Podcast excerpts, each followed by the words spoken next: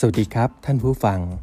ขอต้อนรับทุกคนเข้าสู่ Switch On ปลุกสมองกระตุ้นไอเดียกับ EP นี้นะครับ เราพูดถึงการเล่าเรื่องนะครับที่ช่วยดึงดูดความสนใจของคนฟังครับ ซึ่งหัวข้อนี้นะครับผมก็ได้มาจากหนังสือนะครับของคนญี่ปุ่นนะฮะชื่อหนังสือก็คือ อยากเป็นคนเก่งที่คุยไม่เป็นครับ ในส่วนของเนื้อหาตรงนี้น่าสนใจมากครับ เขาบอกว่า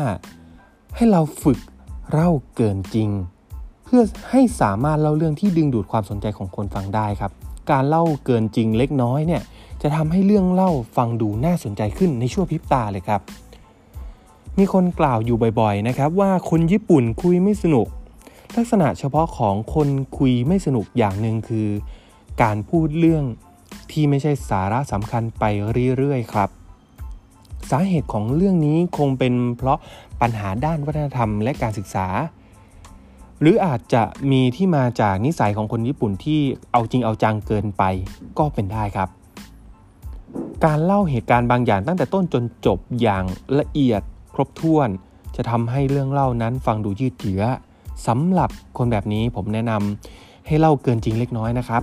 ตัวอย่างสมมุติว่า คุณอยากเล่าเหตุการณ์ประมาณว่าเมื่อวานเนี่ยกินราเมงที่มีรสชาติเผ็ด หาก ถ้าหากเล่าแบบนี้คุณคิดว่าเป็นยังไงครับ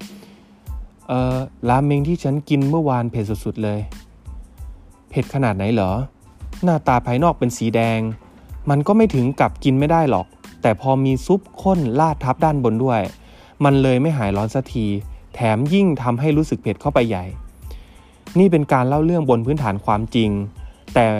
มันฟังดูไม่ค่อยน่าสนใจใช่ไหมครับ แถมยังอาจทำให้อีกฝ่ายรู้สึกว่า เอาเรื่องนี้มาเล่าให้ฟังทำไม ดังนั้นลองเล่าแบบเกินจริงแบบเล็กน้อยดูนะครับ เช่น ราเมงที่ฉันกินเมื่อวานเผ็ดสุดๆเลย เผ็ดขนาดไหนเหรอ หน้าตาภายนอกเป็นสีแดง แปลดดูร้อนแรง แถมซุปข้นที่ลาดทับด้านบนเนี่ยถ้า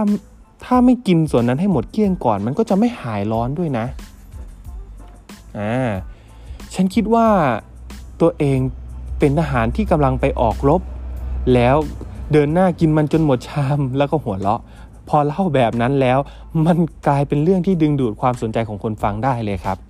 วิธีการคือให้ยึดเรื่องจริงเป็นพื้นฐาน แล้วเพิ่มเติมสีสันลงไป เพียงเท่านี้เรื่องเล่าก็มีความน่าสนใจมากขึ้นแล้วครับ หรืออย่างตอนที่ชวนคุย คุณก็สามารถใช้วิธีเล่าเกินจริงเล็กน้อยได้เหมือนกันนะครับ เช่น คาเฟ่ที่ผมไปมาเมื่อวานพนักงานสวย ลองเปลี่ยนเป็น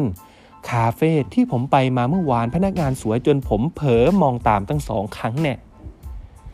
ผมเห็นเด็กหนุ่มเล่นกระดานโต้ขึ้นในทะเลเปลี่ยนเป็น ผมเห็นเด็กหนุ่มนักโต้ขึ้นยืนทรงตัวอยู่เหนือคลื่นเหมือนฉากในหนังเลยล่ะ เมื่อพูดแบบนี้แล้ว อีกฝ่ายก็จะเกิดความรู้สึกว่าน่าสนใจดี ก็อยากฟังต่อจริงไหมครับ นี่ก็เป็นเทคนิคที่นำไปใช้ในการนำเสนอสินค้าได้นะครับ ก็ลองลองพิจารณาจากกรณีพนักงานขายจากบริษัทที่ให้บริการเช่าเครื่องโทรศัพท์ดูนะครับ เมื่อวันก่อนได้ไปติดตั้งเครื่องโทรศัพท์ของบริษัทตัวเองที่บริษัทลูกค้า คุณต้องเล่าเรื่องนี้ให้เกินจริงเล็กน้อยตามนี้ครับ เมื่อวันก่อนผมตกใจสุดๆ เพราะประธานบริษัทคนหนึ่ง